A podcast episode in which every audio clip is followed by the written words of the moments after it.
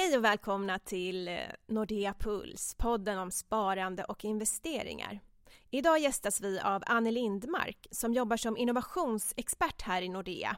Och hon är väldigt intresserad av aktier, så eh, det blir dagens tema här i podden. Nu kör vi igång!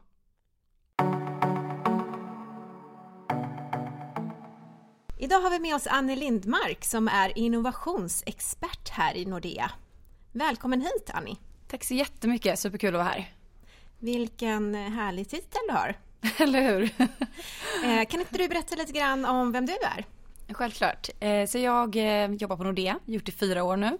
Först jobbade jag på Markets med våra strukturerade placeringar och nu så jobbar jag då med innovation, mycket intern innovation och våra entreprenörssamarbeten och startup-satsning på företagssidan här på Nordea. Superkul. Idag ska vi prata lite grann om sparande och eh, de flesta av oss lägger inte så mycket tid på sitt sparande. Varför tror du att det är så?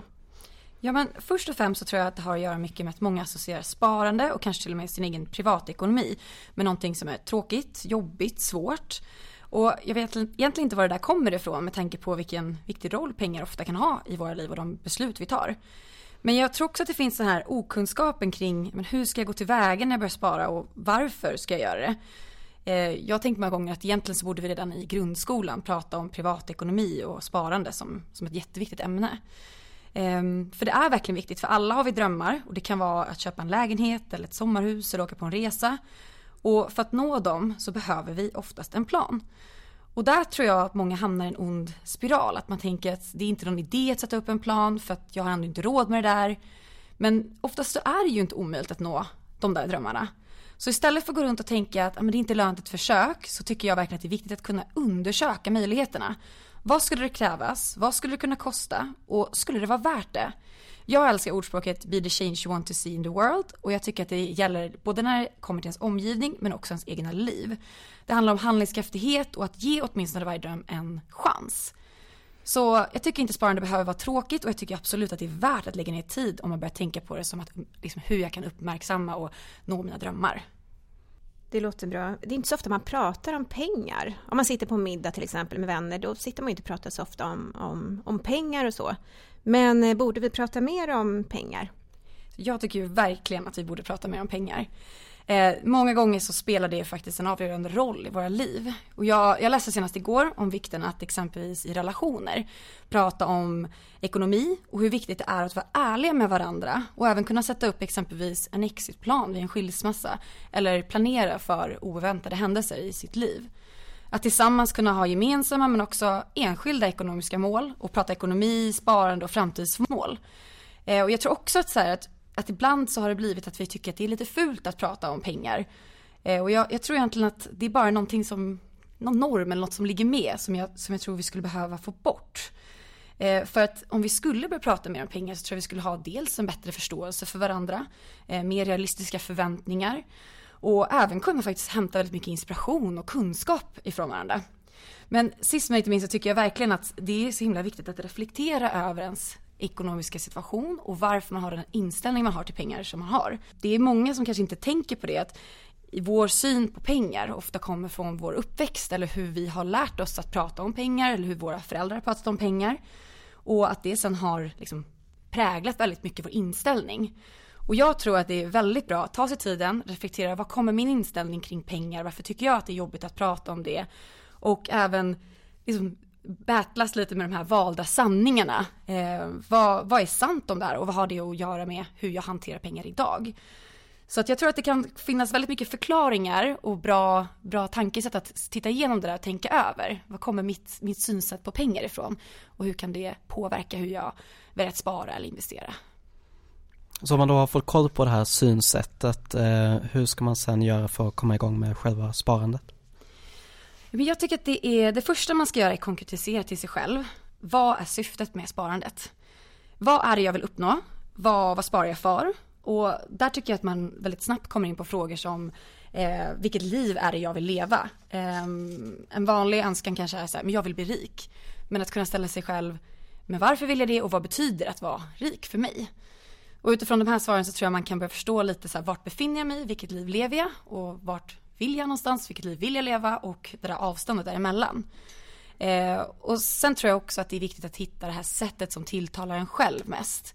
Eh, alla vill vi hämta inspiration eller lära oss på olika sätt och idag finns det ju sätt att hämta det från både liksom olika medier, eh, bloggar, poddar, Twitter eh, men också andra typer av kurser och sånt.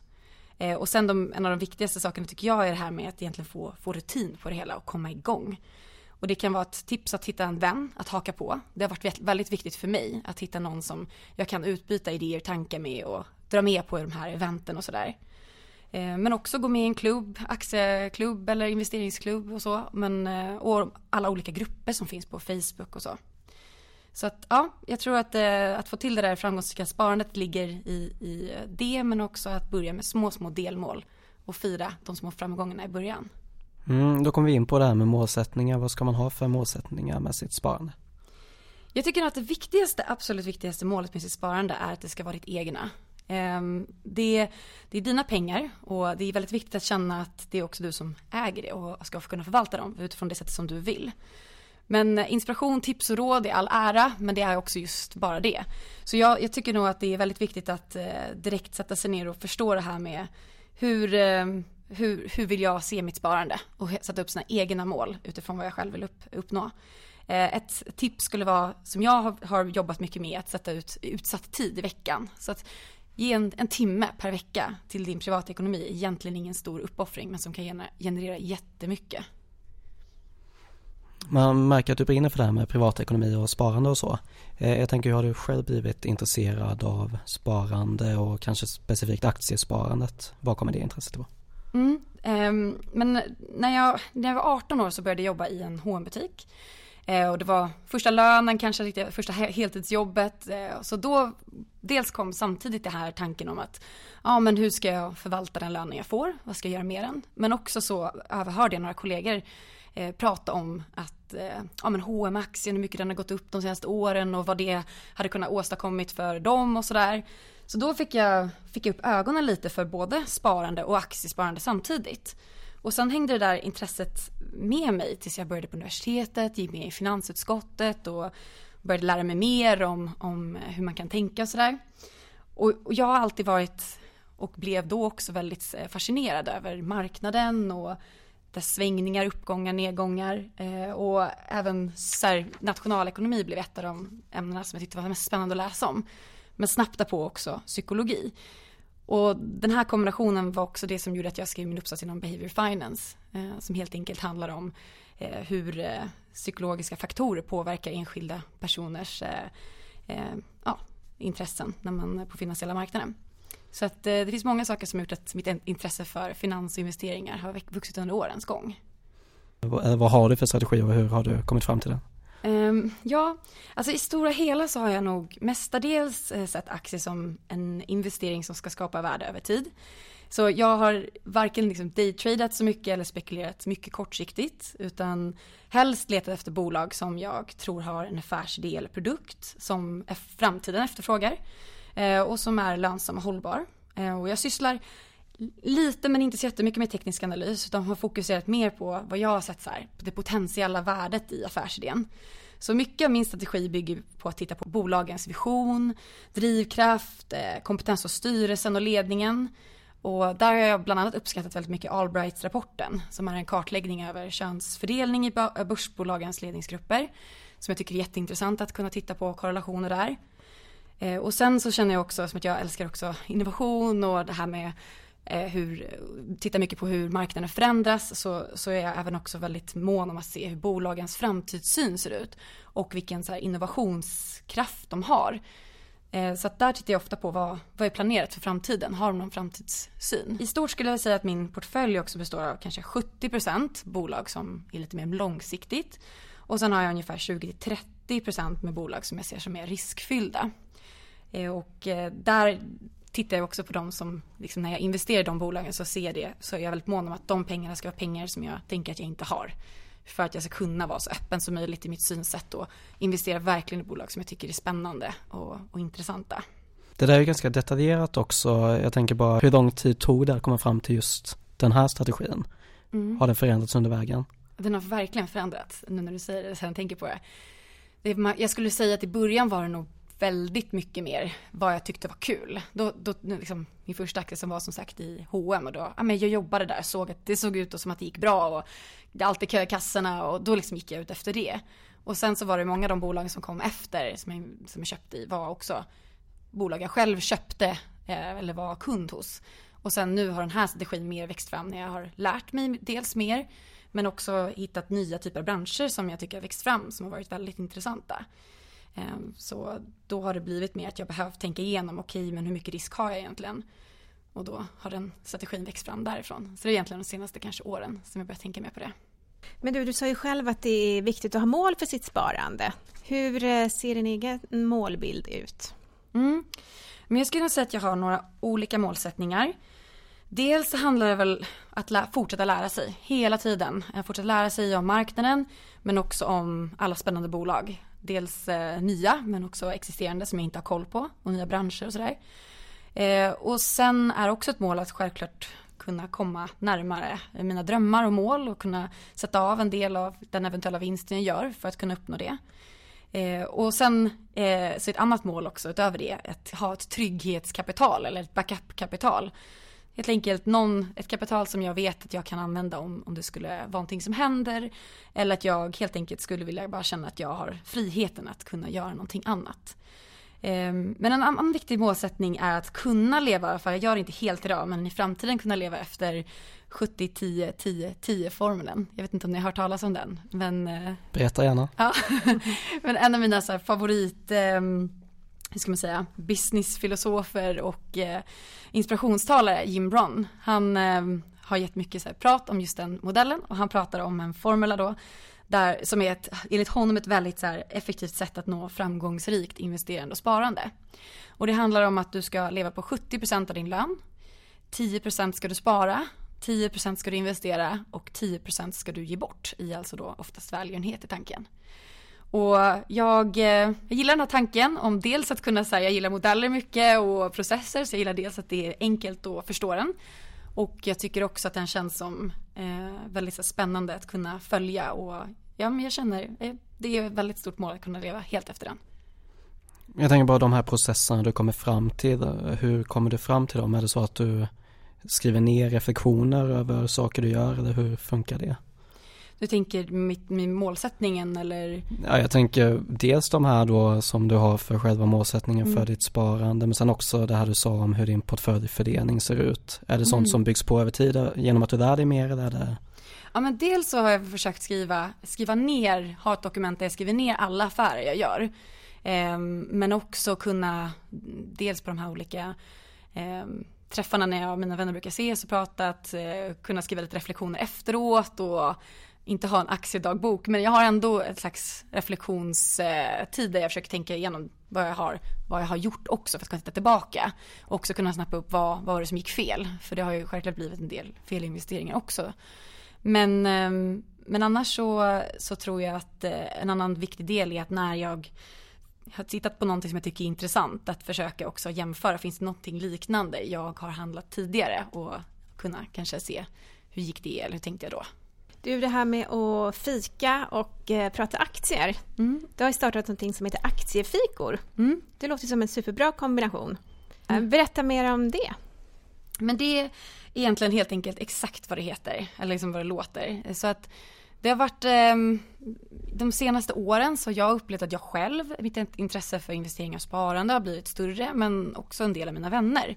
Och det har ju som, som många har sett växt upp fler grupper på Facebook och, och sånt som är helt fantastiskt och jag tror att eh, bara att ses några stycken, det blir så en trygg, rätt öppen miljö och helt kunna prata om eh, pengar men också vad man just nu tänker kring marknaden är jättegivande. Så eh, vi har sett några stycken, vi kanske är sex stycken som ses, tar en fika, härligt. Och sen så har vi innan då förberett ungefär två till tre case som vi presenterar för de andra. Eh, och det kan vara alltifrån att eh, man presenterar bolaget, lite om branschen, eh, varför man tycker att det här är ett intressant bolag att titta på eller hur man har tänkt helt enkelt. Och sen så pratar vi, reflekt, liksom, reflekterar diskussion eh, och eh, ja, superspännande. Ibland har vi också olika trender som vi bestämmer att den här fikan ska vi prata extra mycket om techbolag eller om eh, industri. Så det är ett sätt att både umgås men också utbilda varandra och eh, lära sig av varandra. Perfekt kombination. Det låter ju superbra. Skoj!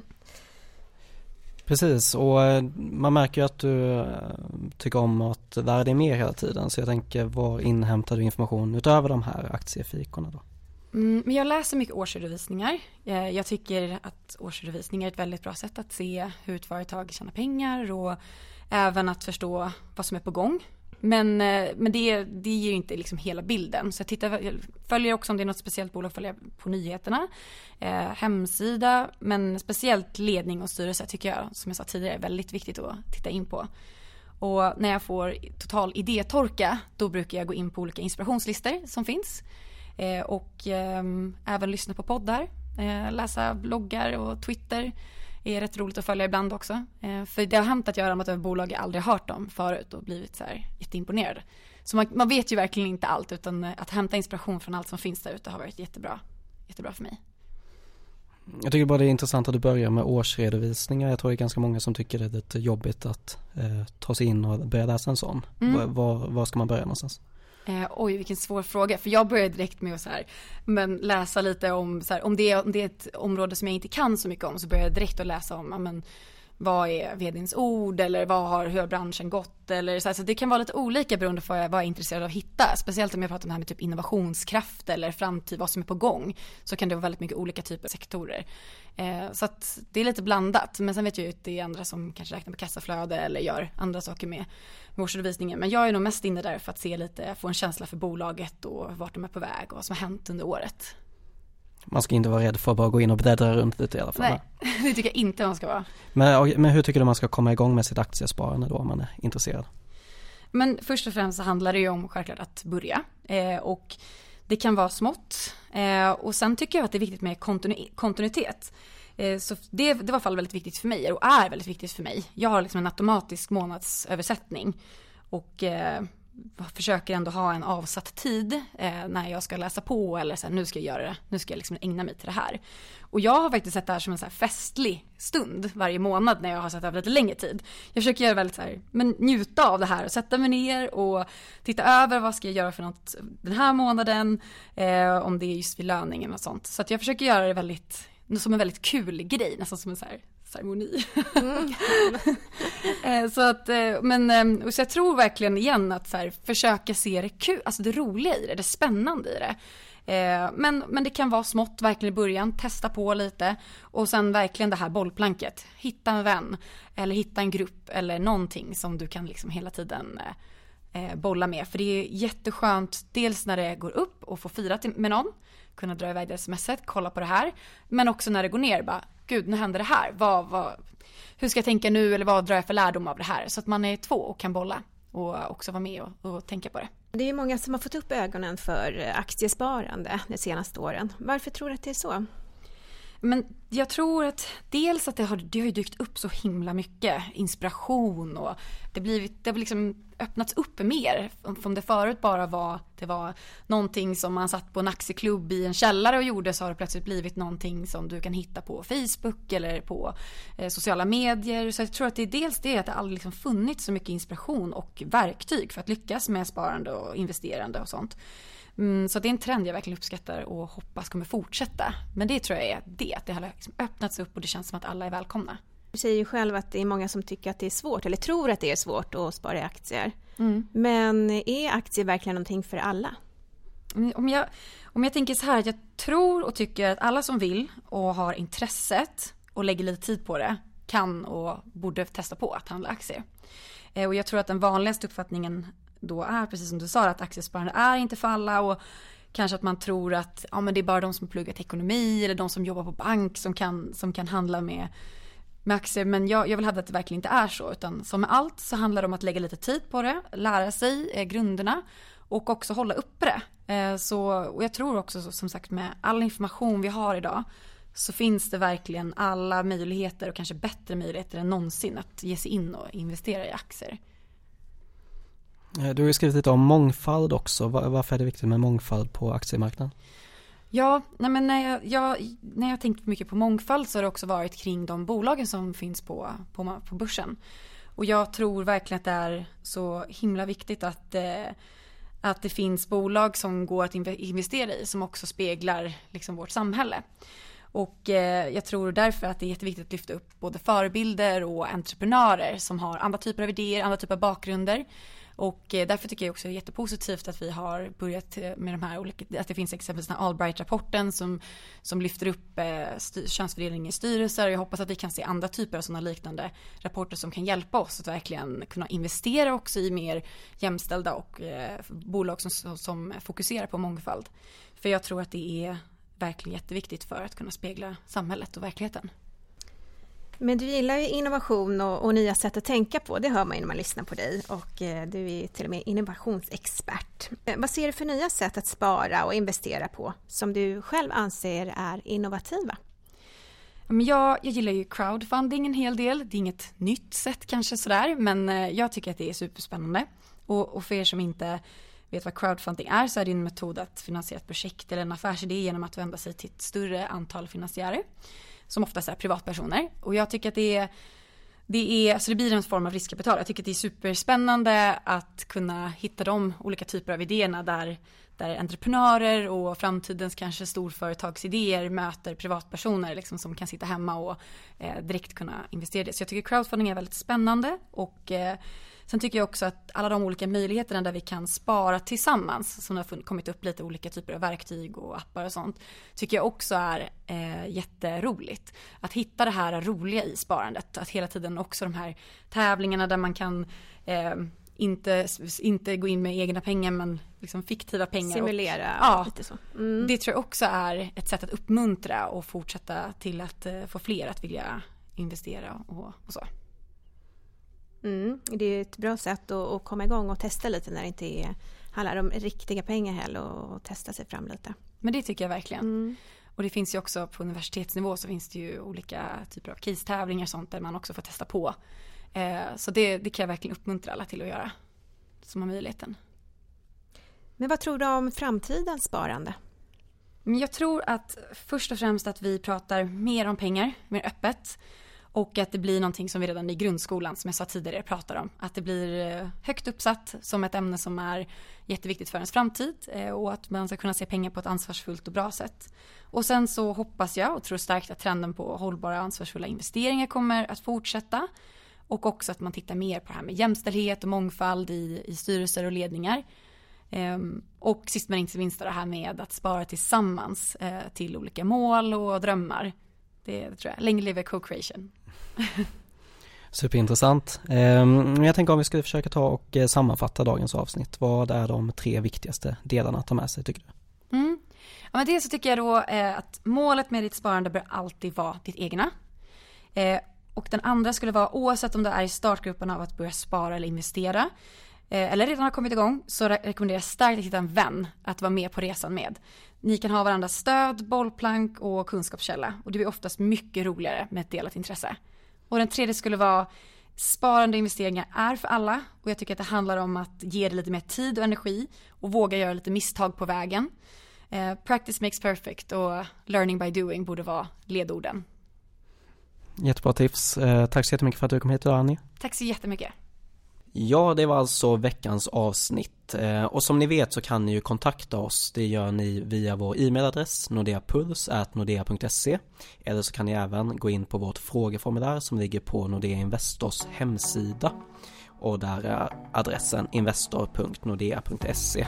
Men vi säger alltså tack så mycket för denna veckan och välkomna att lyssna nästa vecka.